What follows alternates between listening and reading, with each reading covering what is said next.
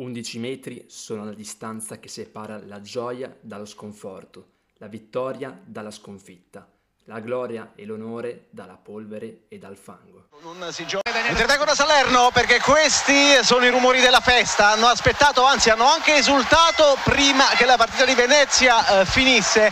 I tifosi della Salernitana, i giocatori e ora sono tutti in campo nonostante una sconfitta pesantissima con la Salernitana che non è mai stata in partita. Eccoci qua. Ultima giornata di campionato, Conclusione della classifica generale in cui analizzeremo quello che hanno combinato un po' le squadre in quest'anno.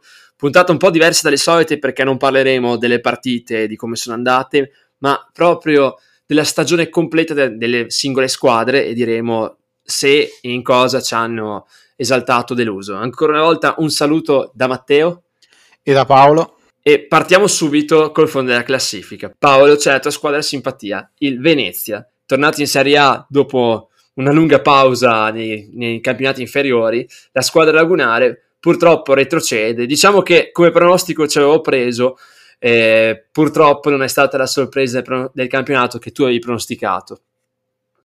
Un vero peccato perché inutile dirlo, sempre, lo diciamo sempre, squadra veramente esotica, giocatori subito che entrano nel cuore di ognuno, insomma. E io ci avevo puntato molto, l'avevo data per salva, invece ha deluso, soprattutto nella parte finale di stagione, trovando una discontinuità di risultati pazzesca, una serie di sconfitte clamorosa che l'ha portata poi all'ultimo posto, quando invece si pensava a metà campionato che potesse raggiungere la salvezza. Però le, ehm, le poche certezze nella rosa ci sono state a partire dai titolari che si sono alternati immagino in porta, non hanno trovato continuità nessuno dei tre portieri, aveva partito Maempa, aveva trovato Spazio Lezzerini, era arrivato Romero a gennaio e poi ha concluso la stagione di nuovo Maempa. Insomma, già lì partiamo male. Una difesa non solidissima con il rilancio di Caldara che era partito bene, secondo me finalmente ritrova una stagione non sui livelli che aveva fatto vedere all'Atalanta, ma comunque un minimo si è rilanciato. A centrocampo è stato personalmente una buona. Mi ha fatto una buona impressione Busio, che poi si è spento nel finale di, di stagione. Lo stesso Sigurdsson non ha fatto male. In attacco, sorpresa clamorosa Henry, che nessuno gli aveva dato un euro, invece qualche gol l'ha trovato. Ma tutto ciò non è bastato a salvare il Venezia. Incredibile, veramente, perché Comunque la squadra a un certo punto sembrava avere una sua logica, una sua costruzione, però come hai detto tu forse hai un, un bel po' esagerato nell'esotismo. Beh, Henry, la sorpresa del campionato è stato il nostro feticcio Thierry 14 francese, però alla fine della fiera i suoi gol li ha fatti, eh, quindi nessuno può dire nulla. Non so se lo vedremo il prossimo anno in Serie A, per me no, probabilmente sarà in una squadra, perché no, magari della Francia stessa, della Ligue 1 o comunque una squadra di un altro paese europeo, non penso rimarrà in A. Ci sono dei giocatori che secondo me potrebbe aver mercato, eh, perché comunque Bus ha giocato bene, forse meglio nella prima parte di stagione che nella seconda. E qualcun altro io penso che, penso anche solo a Caldara, può darsi che imbocchi la strada per la Serie B, ma allo stesso tempo facile che qualcuno di lui su Occhiere che possa puntarci.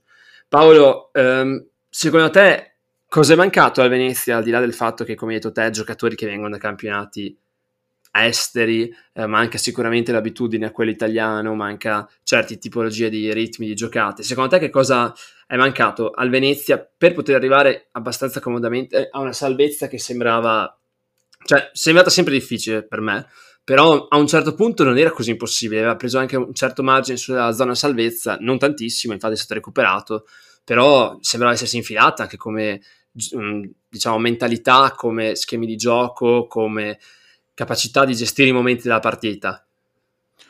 Secondo me erano partiti sulle ali dell'entusiasmo, trovando anche risultati importanti, portandoli nella zona di galleggiamento, diciamo così, quasi sopra le aspettative, sicuramente.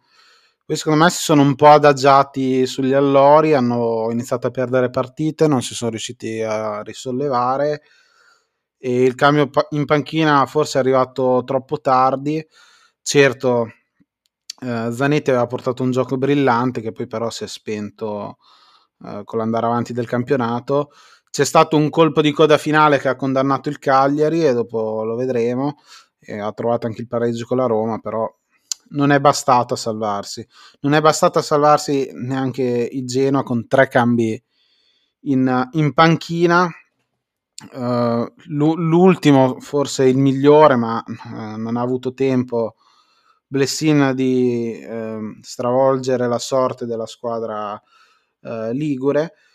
Secondo me l'arrivo in, in panchina di un, di un allenatore come Shevchenko che non aveva esperienza squadra di club è stato eh, determinante in negativo perché è stato un periodo dove i risultati non ci sono stati, i punti sono stati veramente pochi e forse è stato quello il vero momento di, di caduta del Genoa, oltre a un mercato molto confusionario in estate. A gennaio qualcosa si è fatto, ma non è bastato e Blessin ha portato sì eh, punti e risultati, ma alla fine anche lui in qualche momento si è perso, soprattutto negli scontri decisivi, e non è bastato salvare il Genoa che retrocede dopo ben 15 anni. Male, malissimo il Genoa. Mm, quattro cambi di allenatori, come hai detto te, eh, c'è stata in mezzo anche quella giornata di Conco che veniva dalla primavera. Io non pensavo che il Genoa retrocedesse. È vero che ce lo diciamo da anni, prima o poi sarebbe dovuto succedere. Come al solito, un calciomercato confusionario, poche idee e confuse una squadra che segna poco, è vero che ha subito anche poco a un certo punto, soprattutto da quando è arrivato Blessing, però non ti salvi in questo modo, eh, non facendo punti o comunque pareggiandole basta, prima o poi sai che le altre vinceranno e tu probabilmente o vincerai o perderai, ma il problema del Genoa è che molte volte in stagione sono state sconfitte. Un Genoa veramente negativo, correggimi se sbaglio, eh, immagino quattro vittorie in tutto il campionato, tre in casa e una in trasferta, eh, sono un po' poche, eh. un punto in più rispetto al Venezia, ma come, come, andrà il prossimo anno? Perché alla fine bisogna parlare anche di quello. Chi è che quest'anno si è meritata la conferma? Beh, io penso che certi giocatori, penso ad Amiri, a destro, difficile scendere in B. Oddio, destro è già più facile, considerando che non penso abbia molto mercato, ma un Amiri è un giocatore teoricamente di levatura superiore, non penso retrocederà. Così come Piccoli, che ha giocato poco, ma quando ha giocato ha fatto vedere che in effetti già l'Atalanta aveva dei colpi importanti anche quest'anno dimostrati. Criscito, ecco, questo sarebbe interessante da capire. Criscito è ormai, diciamo, ben oltre il giro di bolla della sua carriera, ma molto oltre. Penso che un paio di stagioni ancora possa farle, quindi immagino che rimarrà tranquillamente in B al Genoa. È una bandiera, è il giocatore che comunque ha deciso nel bene e nel male diverse sfide, pensiamo a quella con la Juve, a quella con la Fiorentina.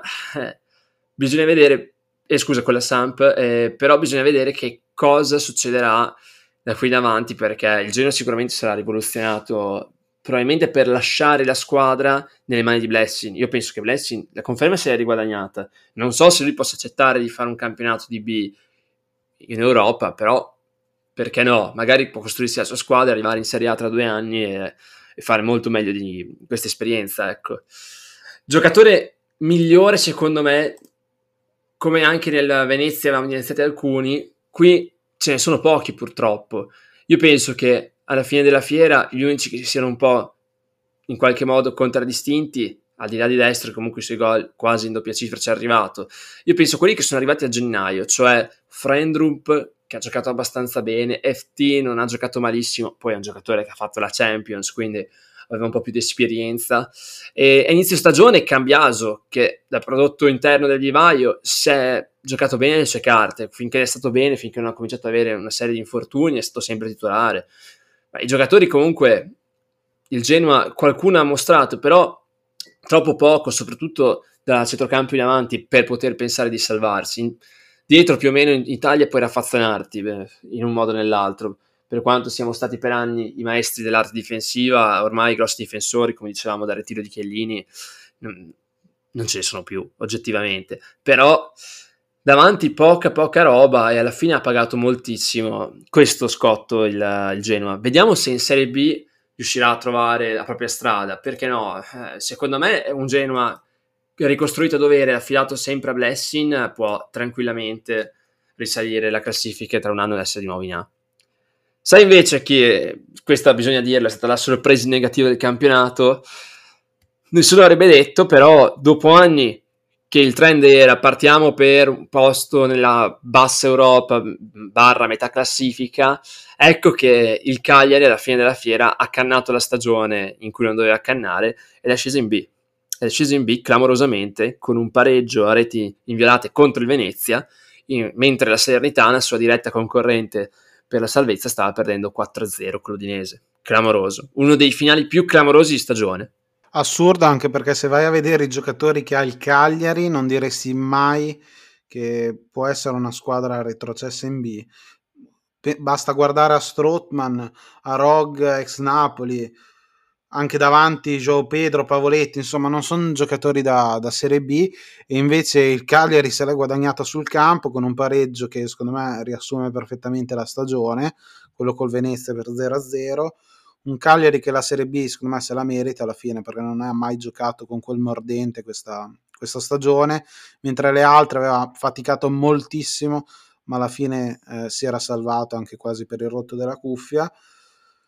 C'è da dire che sarà una stagione la prossima di ricostruzione, molti giocatori secondo me se ne andranno, penso soprattutto a Nandes che ha uh, acquirenti estimatori in Italia anche nelle parti alte de- della classifica, ma mi chiedo se un giocatore come Nandes che per tutta la stagione non ha mai dato il massimo sia poi pronto a darlo in ambienti ben più uh, stimolanti e ben più uh, difficili dove giocare, dove ti si richiede il massimo tutte le partite dove le ambizioni sono ben più alte. Un Cagliari veramente deludente come ha deluso il presidente poi nel post partita ma lì uh, sono dichiarazioni che lasciano il tempo che trovano e si, e si commentano da sole insomma. Cagliari veramente deludente ha fallito tutte le campagne acquisti uh, delle ultime stagioni che l'hanno portata poi a questa, a questa retrocessione anche la gestione degli allenatori in panchina non mi è mai piaciuta anche quest'anno tre cambi allenatore molta confusione e molti litigi anche extra camp che hanno poi condannato l'unica squadra che rappresentava le isole in questo, in questo campionato. Mamma mia, che disastro, che disastro. Adesso vediamo cosa succederà, però sicuramente partiranno diversi giocatori perché il Cagliari, come dicevi tu, ha una rosa di tutto rispetto eh, per essere scivolata in B. Io penso che L'addio più duro sarà quello di Joao Pedro sicuramente perché era diventato in questi otto anni una, ba- una bandiera, cioè oggettivamente 84 gol segnati in campionato non è poco, anzi.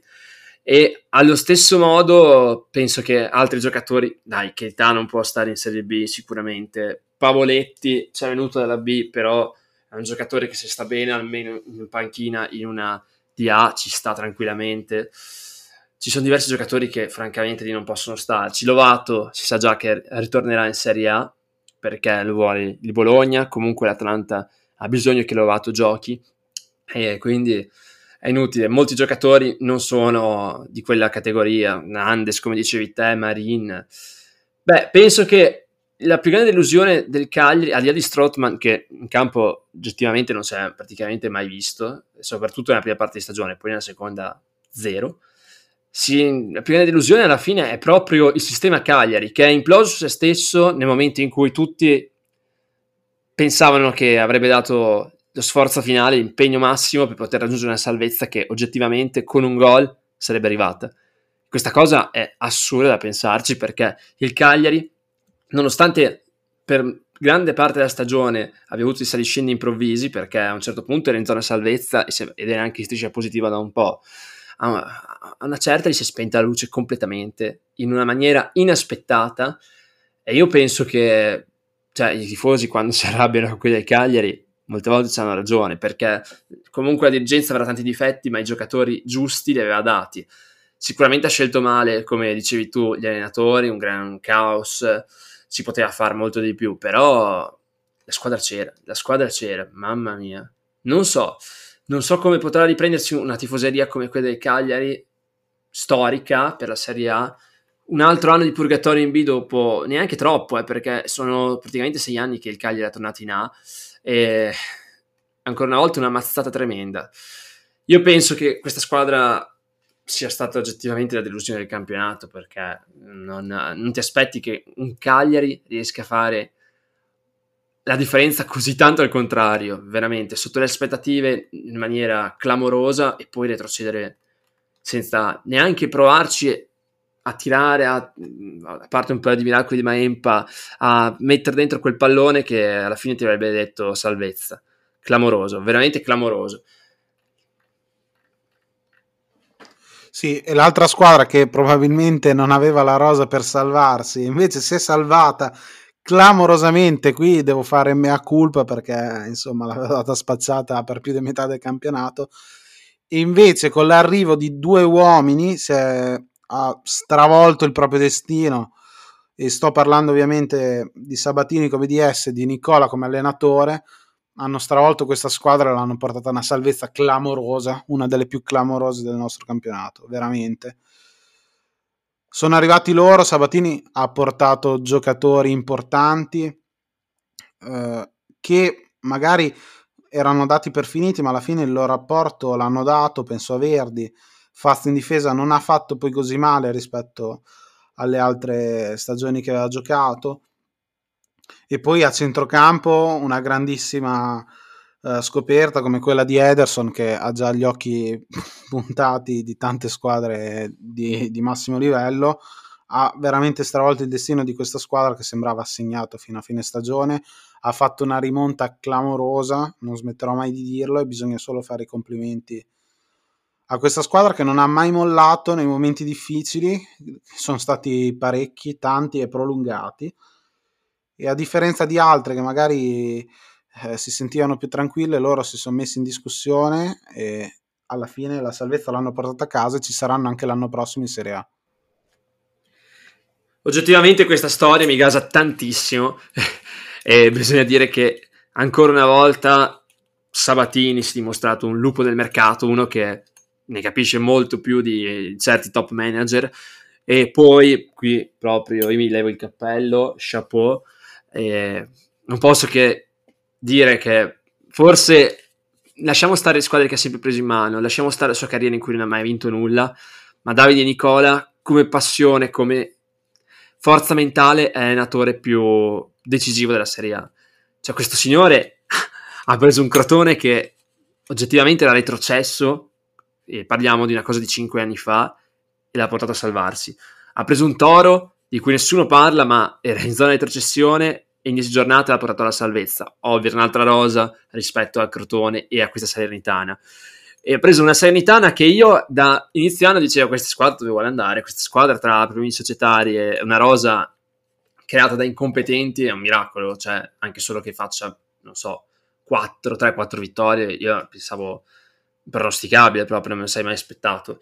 E invece il lavoro sì di Sabatini, ma soprattutto quello di un eccezionale, straordinario mentalist come Davide Nicola ha, ha fatto un miracolo, ancora una volta. L'allenatore che tutti vorremmo, veramente clamoroso. Penso che al giorno di ritorno il Salernitana abbia arato il Cagliari ma il gap non è stato tanto colmato, sai, in quegli scontri diretti per la salvezza, ma in tutte le partite, perché la Sanità ha tenuto una media di 2,1-2,2 punti a partita. Gli sarebbe valso, ovviamente con le dovute proporzioni, ma su quel periodo gli sarebbe valso, se fosse stato così tutto il campionato, quasi, eh, diciamo, una zona probabilmente Champions e nello stesso periodo è stata la quinta squadra che ha fatto più punti, cioè una cosa allucinante da quando è arrivato Davide Nicola clamorosa. È stato un percorso fantastico. E qui ci sono i giocatori che oggettivamente non so se rimarranno, penso a Ribery, penso a Bonazzoli che avrà un mercato assurdo dopo un'annata piena di gol, eh, penso a Verdi che secondo me invece dovrebbe rimanere perché è qui un po' rinato dopo degli anni in cui Verdi si era completamente perso nel buio. E poi un gigante come Milan Djuric, un lottatore vero, un uh, guerriero nato che di testa è stato l'arma più pericolosa del campionato. Eh. Cioè, diciamocelo, Djuric da solo non so quanti duelli aerei abbia vinto, veramente micidiale. E poi gli acquisti che stavamo dicendo appunto di Sabatini, ma al di là appunto di, di Verdi, mi viene, come dicevi te, in mente Ederson, che io non sapevo chi fosse e probabilmente non lo sapeva nessuno, ma a parte il buon Sabatini, eh, forse su Transfermarkt si poteva trovare qualche informazione, ma a parte lui nessuno ci aveva messo un euro, invece fenomenale. O Boinen, Boinen che veniva dal Sesca Mosca e anche lui, assurdo, veramente un acquisto, nessuno ne parla, ma è stato forse l'acquisto più importante eh, meno appariscente sicuramente, ma come equilibrio della serenità è più importante, eh, perché è stato quel classico mediano che ti dà i tempi di gioco, tampona tutto in difesa, micidiale, micidiale. Veramente una magia di una squadra unica, che io inizio anno, come hai detto anche te Paolo, noi avevamo già scommesso che sarebbe scesa in B, ma proprio senza neanche colpo ferire, avrebbe forse rubato qualche punto in qua e là e ciao, uh, tra vent'anni ci rivediamo, ma questa forse, anzi, sicuramente, devo ammettere che è la più grande sorpresa della Serie A di quest'anno. Una Salernitana che ha compiuto insieme al Crotone, secondo me, le più, due più belle corse salvezza di sempre. E in entrambe l'allenatore era Davide Nicola. Nicola, uomo della salvezza, ma anche Tiago Motta, uomo della salvezza, che ha portato lo Spezia a rimanere in A l'anno prossimo contro ogni pronostico, mercato bloccato fino al 2024 ha portato a raggiungere un risultato straordinario, una squadra, come detto, data per spacciata da quasi tutti, invece c'è stato anche qui un mezzo miracolo sportivo. Tiago Motta che non guiderà lo Spezia l'anno prossimo, e qui eh, come possibili sostituti si fanno i nomi, il nome sempre più insistente di Gotti, vedremo cosa saprà portare, sicuramente una filosofia di calcio diversa eh, dall'allenatore italo-brasiliano. Uno Spezia che è chiamato a riconfermarsi l'anno prossimo in Serie A sarà un'altra impresa, visto che il mercato è ancora bloccato, però di giocatori interessanti ci sono stati, ce ne sono stati parecchi. Penso soprattutto a Verde che ha stupito e chissà che non ci sia una chiamata da una grande squadra, però è stato forse anche più il, il complessivo, la squadra che ha portato la salvezza lo Spezia e non magari il singolo, però in avanti anche Jazz ha stupito, sono stati vari giocatori che hanno dato il massimo e secondo me proprio il top della loro carriera è stata in questa stagione per ora.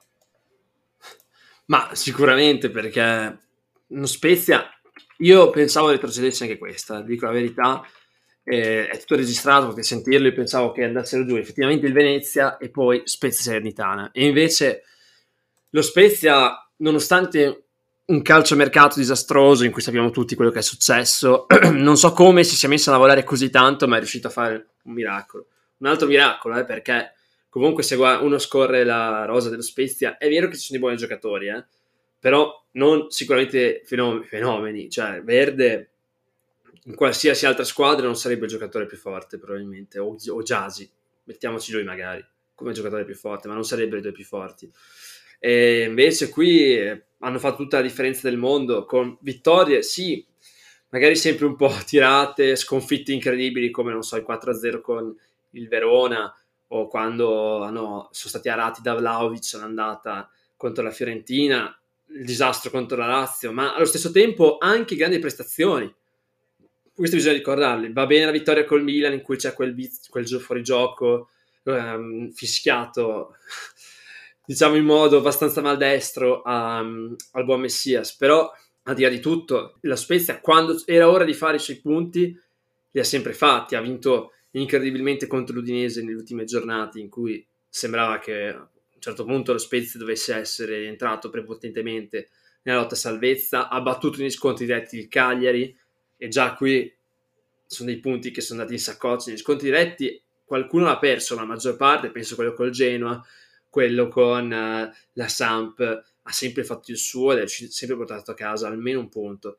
E sono quelli alla fine che ti permettono di salvarti, eh? più qualche vittoria o qualche punto estemporaneo contro qualche squadra più forte. Però veramente uno Spezia rec- proprio recidivo che non uh, coriaceo, che non si è mai arreso. E questo bisogna attribuire un gran merito a Tiago Motta tanto bistrattato quando ha allenato, per esempio, il Genoa, che però alla fine il suo l'ha fatto ed è riuscito con una rosa, ripeto, dove come dicevi tu forse il più forte è Daniele Verde, senza nulla togliere a un giocatore che probabilmente il prossimo anno farà parte della rosa del Napoli, però gli altri erano onesti mestieranti che però una volta lì in campo si sono rimboccati le maniche e hanno raggiunto una salvezza inaspettata, veramente inaspettata da parte mia. Poi tutto opinabile, tutto è condivisibile fino a un certo punto, però io avrei pensato che sarebbero retrocessi anche abbastanza agevolmente e invece grandissimo, grandissimo Spezia. Passiamo invece a un'altra squadra, sempre della Regione Liguria, che è arrivata a pari punti con lo Spezia ed è stata una delusione di quest'anno, perché è vero che non una di quelle rose che comunque ti svolta la vita, però qualche giocatorino in più rispetto alle squadre da cui è stata superata forse l'aveva. Parlo ovviamente della Samp, Paolo, una delusione soprattutto all'inizio stagione quando con D'Aversa si pensava che qualche risultato buono potesse essere raggiunto e invece poi dal nulla ecco qua che comincia una serie disastrosa soprattutto in difesa di risultati negativi e dal nulla viene richiamato il maestro Marco Giampaolo che trascina la sua ex squadra. Eh, Giampaolo da Sampdoria grande storia d'amore ha una salvezza tutto sommato meritata con però qualche affanno di troppo. Trascina è la parola più corretta che potevi usare perché si è veramente trascinata verso la fine del campionato. Una squadra deludente, mi aspettavo di più. E invece ha giocato l'ennesima stagione anonima tendente al disastro perché non è mai stata veramente a rischio retrocessione ma ha navigato veramente in cattive acque e con qualche risultato storto in più e qualche risultato positivo di quelle sotto non staremo parlando di una Sampdoria salva, sicuramente. Una squadra che secondo me è da ricostruire, molti hanno deluso, Damsgaard in, in primis, visto che veniva da un europeo straordinario, si aspettavano grandi cose e invece è scomparso. Uh, ci sono stati arrivi che non hanno convinto, Giovinco è arrivato ma ha fatto giusto qualche presenza. E poi in difesa Yoshida quest'anno ha deluso a mio parere, non, non, si è riconfermato il difensore solido che era nelle passate stagioni, non è mai stato un fuori classe ma insomma qualche sicurezza in più la dava, anche Colley in qualche periodo ha lasciato a desiderare. È una squadra secondo me da, da ricostruire, da partire da quei pochi che hanno, che hanno convinto, che Andreva in primis che aveva fatto un'ottima prima parte di stagione, poi è stato spostato e ha trovato forse meno reti di quelle che poteva realizzare. Quagliarella dal suo contributo, ma insomma inizia ad avere una certa età, Caputo poteva fare di più, quello sì, sicuramente, e davanti hanno sofferto l'infortunio di Gabbiadini che stava disputando un'ottima stagione. Eh, io devo dire che Damsgaard alla fine, alla fine lo salvo perché è stato fuori quasi tutta la stagione, ne ha giocate solo 7. Eh, non poteva fare la differenza secondo me, nonostante sia piccolino e, e molto magro, però non poteva fare la differenza in 7-8 partite stagionali. Invece condanno tutti gli altri, come dicevi tu, perché soprattutto chi c'era nella prima parte di stagione, malissimo. Certo, forse la Versa a sto giro non è stato molto chiaro le indicazioni, una squadra che ha preso un mucchio di gol e da una squadra diversa questo non te lo aspetti mai, come abbiamo imparato col Parma in questi anni. E ci sono stati giocatori veramente disfunzionali che a un certo punto poi per fortuna diciamo della Zamp sono stati ceduti. Penso a Adrien Silva che ha risolto il contratto o anche perché no, è brutto da dire, ma Chabot che è andato a, poi al Colonia. E invece sono rimasti giocatori che mh, mm, non mi sfagiolavano, ma brava la società a portarsi a casa Stefano Sensi, che comunque quando ha giocato il suo l'ha fatto, Sabiri, che è stato uno dei punti di forza della seconda parte di stagione, veramente micidiale, questo ragazzo che veniva dall'Ascoli, e poi qualche giocatore di esperienza, penso soprattutto a Rincon, che i suoi minuti, il suo minutaggio l'ha avuto in tutte le partite da quando è arrivato a Genova. Lui che tra l'altro giocava nel, nel Genova, però questa è un'altra storia. Cadreva, come hai detto te, stagione eccezionale sopra le righe per i suoi standard. Male Quagliarella, ma ormai in segni dell'età sono arrivati tutti. Penso che non so se si ritirerà quest'estate, non credo, ma penso che Quagliarella probabilmente la prossima sarà l'ultima grande stagione di Fabio a Serie A, probabilmente, a meno che non ci sia un colpo di coda con qualche neopromossa o quant'altro, ma sinceramente mi stupirei.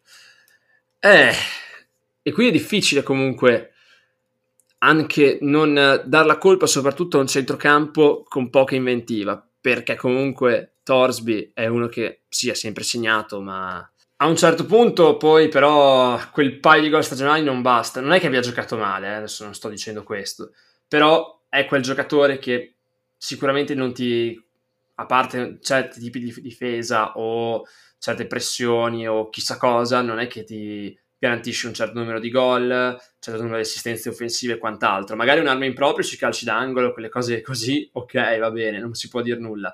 Ma per il resto, mh, mm, giocatore abbastanza normale.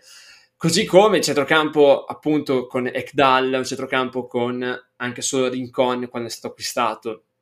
Da soli non sono quei giocatori che possono svoltarti la stagione, mancava il giocatore di qualità, quello che poteva essere poi Sensi o Damsgaard se non si fosse infortunato per così tanto, quello che alla fine ti ordina la squadra ma ti dà anche un po' di inventiva, quello è fondamentale, cioè assolutamente, e invece non c'è stato oggettivamente.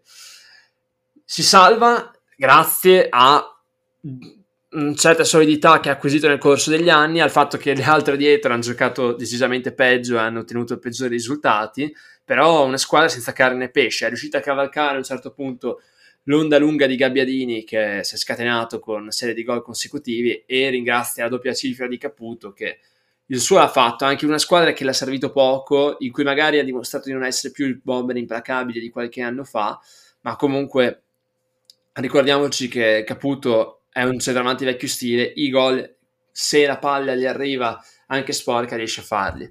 Per il resto, mh, mm, una Samp abbastanza sottotono per un'annata francamente da cancellare. Se arrivate alla salvezza, ok, però bisogna ripartire con aspettative più alte, un gioco migliore, una squadra sicuramente più tonica di questa. Si salva anche l'Empoli, guidato da un Andrea Zoli che non si sa ancora se verrà riconfermato la prossima stagione trascinato anche in porta da un vicario straordinario ed è uno dei migliori portieri giovani di questa stagione, anche uno dei migliori portieri ovviamente.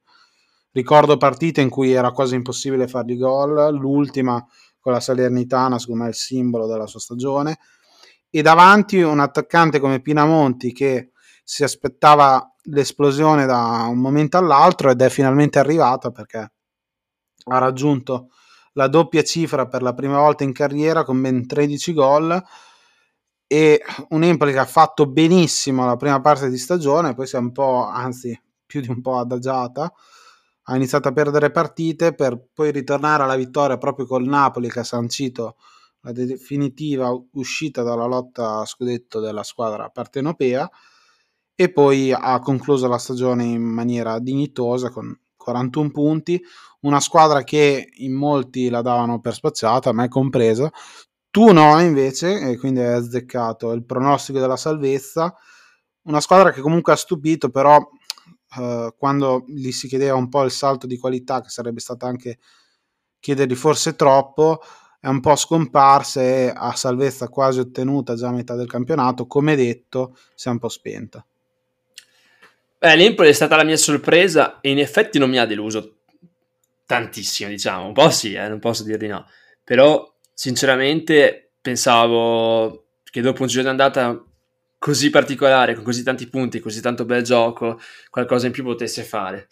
Beh, comunque, Vicario ha cercato di fare il regalo definitivo alla sua ex squadra, al, al Cagliari, di cui tra l'altro è ancora proprietario del cartellino, e eh, è riuscito a parlare, come dicevi tu, di tutto in varie partite, soprattutto quella con la Serenitana poteva essere un vero turning point per la stagione della, del Cagliari. Non è stato così, i, i sardi sono retrocessi. Vicario, secondo me, era del mercato e sarà importante perché ha dimostrato sicuramente di essere un top portiere per questo campionato.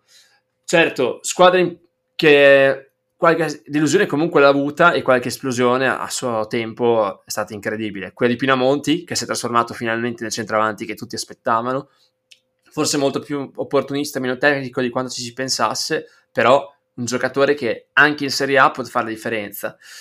Bairami, che è stato, vabbè, qui posso dire, è stato, mi è stato rilanciato in tutte le aste del fantacalcio e che alla fine si è dimostrato essere un ottimo giocatore. Forse non quello che ha spaccato in due il campionato come io pensavo potesse essere, però i suoi gol, ben sei, li ha fatti, più una sbilanciata di assist per un giocatore comunque molto forte in fase offensiva. Eh, e poi arriviamo alle note un po' più dolenti, tipo Mancuso che l'anno scorso era stato il capocannoniere della Serie B, che ha perso il posto in favore appunto del buon ehm, Pinamonti e a un certo punto è stato venduto in, in Serie B al Monza, quindi forse potrebbe tornare in Serie A, perché no? E allo stesso modo bisogna segnalare qualche giocatore tipo Samuele Ricci che a, metà anno è stato venduto, che era un po' il fulcro di questa squadra. Da lì, guarda caso, c'è stato il calo di prestazioni da parte dell'Empoli. Ricci che ha al Torino, poi vedremo come si è cavata, sicuramente meglio all'Empoli, il Torino deve ancora adattarsi. E i terzini, bisogna parlarne perché Stojanovic e Parisi sono stati un po' anche loro delle rivelazioni di questa Serie A, sempre poco chiacchierate, soprattutto il giocatore, diciamo, um, sloveno, perché Stojanovic ha fatto un grande campionato, una bella storia di calcio, uh, comunque sempre stato sottovalutato e invece si è riciclato anche come giocatore offensivo. Parisi invece è un terzino prettamente offensivo. Abbiamo visto che però in certe giornate è incontenibile quando scende dalla fascia, è molto tecnico, riesce a cambiare direzione in pochi metri ed è anche abbastanza atletico, quindi veramente un freak a livello di terzino offensivo per la Serie A. Mm. Eh, e poi ci sono comunque qui poche note dolenti, ma una su tutte Patrick Cutrone, perché Cutrone oggettivamente non era il giocatore, non è più il giocatore che segnava tanto come ci aveva fatto abituare al Milan, e qualche giocatore, soprattutto nel giorno di ritorno, che poteva essere un po' più decisivo. Io penso a soprattutto eh, ovviamente a un Benassi che veniva dalla Fiorentina e che non ha brillato, così come un Verre che arrivava dalla Samp e anche lui ha giocato sicuramente meglio del, del bolognese, però mh, mm, non troppo in più.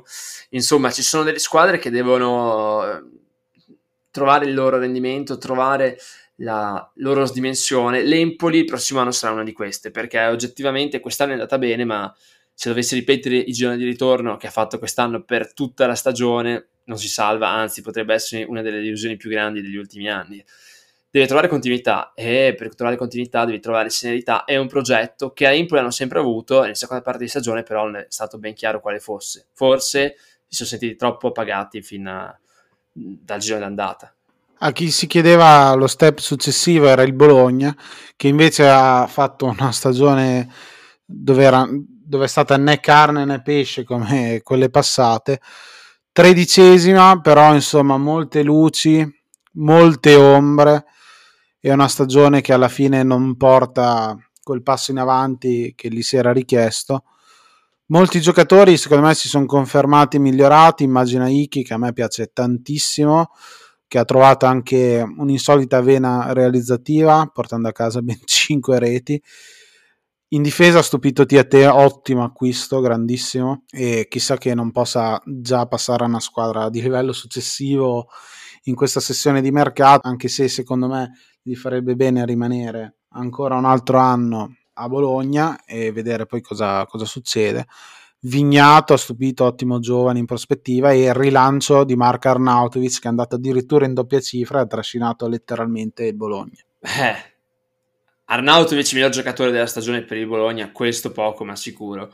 Un lottatore così come un lottatore è il suo allenatore perché bisogna fare i complimenti anche ha un allenatore fantastico, un personaggio come Sinisa Mikhailovic che nonostante tutti i problemi di salute, nonostante sia stato ricoverato per ben due periodi diversi, ha sempre, sempre fatto la differenza quando c'era. La, la squadra in realtà è andata meglio quando lui non c'era, forse motivati dal percorso dell'allenatore, però diciamo che quando c'è stato si è sentito come un grandissimo signore di calcio, nulla da dire. E, eh, la squadra, ancora una volta il Bologna partiva per cercare di arrivare almeno oltre la metà classifica, non troppo in più, però il nono, ottavo posto, invece anche quest'anno un'annata media. Diciamo che ha sempre quella rosa fa- composta da giovani talenti e veterani, però non c'è ancora quella mix giusto per poter ambire qualcosa in più. allora, dopo Arnautovic ci sono comunque delle note positive da segnalare, ovvero Medel che ormai da difensore centrale non fa più notizia da diverso tempo, già da diversi anni. Eh, parliamo ancora di quando giocava nel Cile, vincitore delle Coppe America.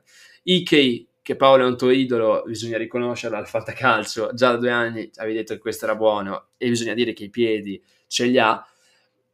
Eh, qualche oggetto misterioso però io lo devo appuntare perché per un Dominguez che ha perso un po' di smalto, per, ha perso fine stagione nonostante un'ottima annata, c'è un, Riccardo Orsolini che non è più quel giocatore dominante e su cui ci eravamo fatti delle aspettative un paio di anni fa, anzi sembra molto scarico, sembra un po' l'ombra di se stesso, non come Roberto Soriano che le ha giocate quasi tutte, ma sotto porta non sembra più lui, lui che era freddissimo, che per essere un centrocampista beccava la porta, poi l'anno scorso ha fatto un'annata straordinaria con una frequenza di gol impressionante, quest'anno male, veramente male.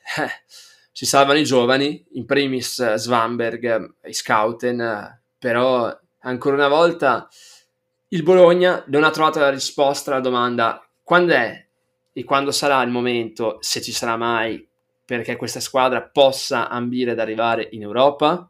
La conference deve benissimo, eh? però da Bologna è diverso tempo che si fanno questa domanda ma ancora non hanno avuto una risposta chiara. L'Udinese invece quello step successivo secondo me l'ha fatto e l'ha trovato quando ha cambiato allenatore. Eh, Gotti ormai secondo me aveva fatto il suo corso e forse era già da cambiare, da cambiare a inizio stagione. È, è arrivato Cioffi a sostituirlo e ha stupito tutti, un allenatore che in pochi conoscevano sicuramente. Ha dato una nuova identità all'Udinese, un calcio più offensivo, più spettacolare e con lui l'Udinese ha trovato risultati e finalmente non ha fatto una stagione di galleggiamento ma si è piazzata da metà classifica e si è sicuramente migliorata rispetto all'anno scorso poi bisognerà vedere cosa farà l'anno prossimo visto il cambio in panchina quasi certo visto che Cioffi dovrebbe abbandonare e vedremo l'eredità che lascerà e chi saprà raccoglierla e portare nuovi frutti troviamo molti giocatori che hanno fatto bene, penso soprattutto al portiere Silvestri che era chiamato a sostituire Mus e l'ha fatto uh, più che dignitosamente, anzi ha fatto una grande, una grande stagione. Davanti Beto ha dominato fino a metà stagione, poi è scomparso, non si sa perché, non si è trovato forse con Cioffi. Deulofeo finalmente si è rilanciato, ha giocato una, un'ottima stagione. Uh, forse chi ha deluso è un po' Pereira che era chiamato a, a, raccogliere le chiavi del centrocampo con l'addio di De Paul invece un po' c'è riuscito un po' si è perso non mi ha convinto tantissimo chi mi ha convinto invece è Molina che aveva tutte le aspettative addosso e le ha confermate dopo un inizio di stagione un po' faticoso poi però si è ripreso ha trovato parecchi gol 7 che per un difensore sono tantissimi e ha dato certezze ha trascinato anche lui l'Udinese verso un risultato più che soddisfacente per quelle che erano le premesse eh, dopo qualche partita di campionato. Beh, anche qui non si può che dire che stagione di Alofeo, come hai anche ricordato tu, è stata grandiosa. Secondo me, la, anzi, non secondo me, lo dicono i numeri, la sua migliore da molti anni a sta parte, anche molto meglio di quella del Milan. E che dire, una squadra trascinata da un giocatore unico, perché Deulofeu è così, eh, ha avuto diverse parabole su- durante la sua vita, magari non sempre soddisfacenti, magari ha sempre un po' abbassato le aspettative quando invece poteva fare il salto di qualità.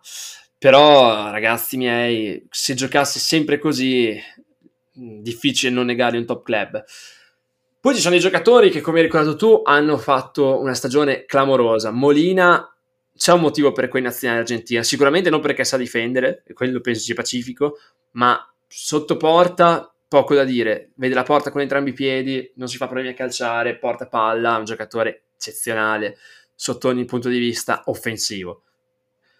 Così come Udogi che spero anche per il futuro dell'Italia possa continuare sotto questo aspetto perché è veramente straordinario quando ci si mette, magari sicuramente con meno talento rispetto al giocatore argentino, però ragazzi miei sono comunque 5 gol in Serie A e per un difensore non sono sicuramente pochi alla prima stagione, cioè clamoroso, veramente un'esplosione clamorosa. Poi c'è l'oggetto misterioso Beto, bisogna parlarne perché a un certo punto sembrava dovesse essere tra gen- dicembre e gennaio il giocatore che tutti dovevano avere per riuscire a giocare bene a calcio. Segnava in continuazione, stoppabile, un'ira di Dio, soprattutto atleticamente parlando, ma ragazzi miei, a un certo punto anche lui è sparito. Non so cosa sia successo. Mentalmente è uscito da questo campionato, ha avuto degli infortuni, poi lì si è perso completamente. E il prossimo anno, ancora una volta, l'Udinese, secondo me, o lo recupera, non so se sia possibile, oppure dovrà puntare su qualche giocatore che possa affiancare degnamente Deulofeo dovesse rimanere. Note negative? Beh, per me qualcuna ce n'è. Penso soprattutto a Pereira che ha avuto una buona stagione, ma molto spesso infortunato e ci ha messo tanto a trovare la condizione. Penso a uno Striger Larsen, ha messo fuori rosa quando è stato per anni un pretoriano di questa squadra, una bandiera, un giocatore che ha sempre dato il 100%. Questioni di mercato ci possono stare, però comunque pensavo qualcosa di meglio per uno che è stato un giocatore fondamentale. L'addio di, di Samir che è andato al Watford, è vero che è sempre una squadra in ottica pozzo, però non me l'aspettavo anche un giocatore che è da anni lì e poi, eh, bisogna ricordarlo, ci sono tanti colpi a sorpresa, tra virgolette, ovvero tanti giocatori che nessuno avrebbe scommesso sul loro adattamento al campionato italiano. Penso a Pablo Mari, che ha avuto sicuramente delle difficoltà iniziali, poi però lui veniva dall'Arsenal, dove non ha mai brillato particolarmente ed è riuscito a desticarsi molto bene in Serie A. Samarzic, che se dovesse continuare così in futuro potrebbe essere un crack, è stato un grande colpo. Due gol, però è un giocatore, considerando che gioca praticamente a mezzala, fantastico, con un tiro e un lancio di mancino perfetti.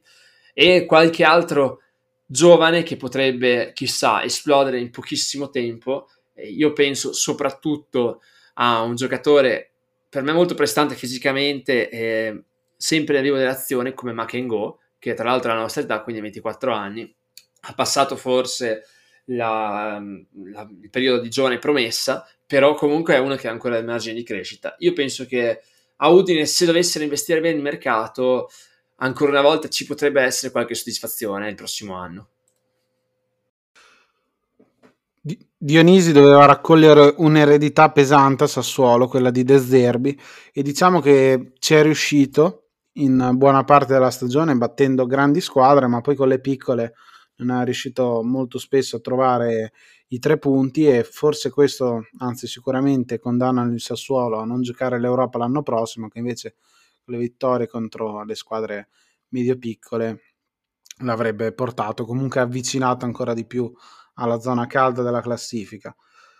Giocatori che hanno stupito in questo Sassuolo ce ne sono parecchi, soprattutto quei tre là davanti che hanno trovato uno score veramente invidiabile, tutti e tre Raspadori dopo l'europeo si è confermato, non ha giocato praticamente la competizione, subentrando solo all'ultima partita del, del girone, ma ci si aspettava una grande stagione che c'è stata, la, una grande stagione l'ha giocata anche Scamacca, io sono del partito del volerlo titolare nazionale perché ha fatto benissimo un attaccante potente ma anche preciso tecnicamente, sa trovare il gol sia da fuori area che da dentro l'area di testa, ha caratteristiche veramente interessanti e secondo me potrebbe scalzare in nazionale un immobile che non ha mai convinto appieno, quando invece in campionato trova gol a raffiche ed è capocannoniere anche per questa stagione.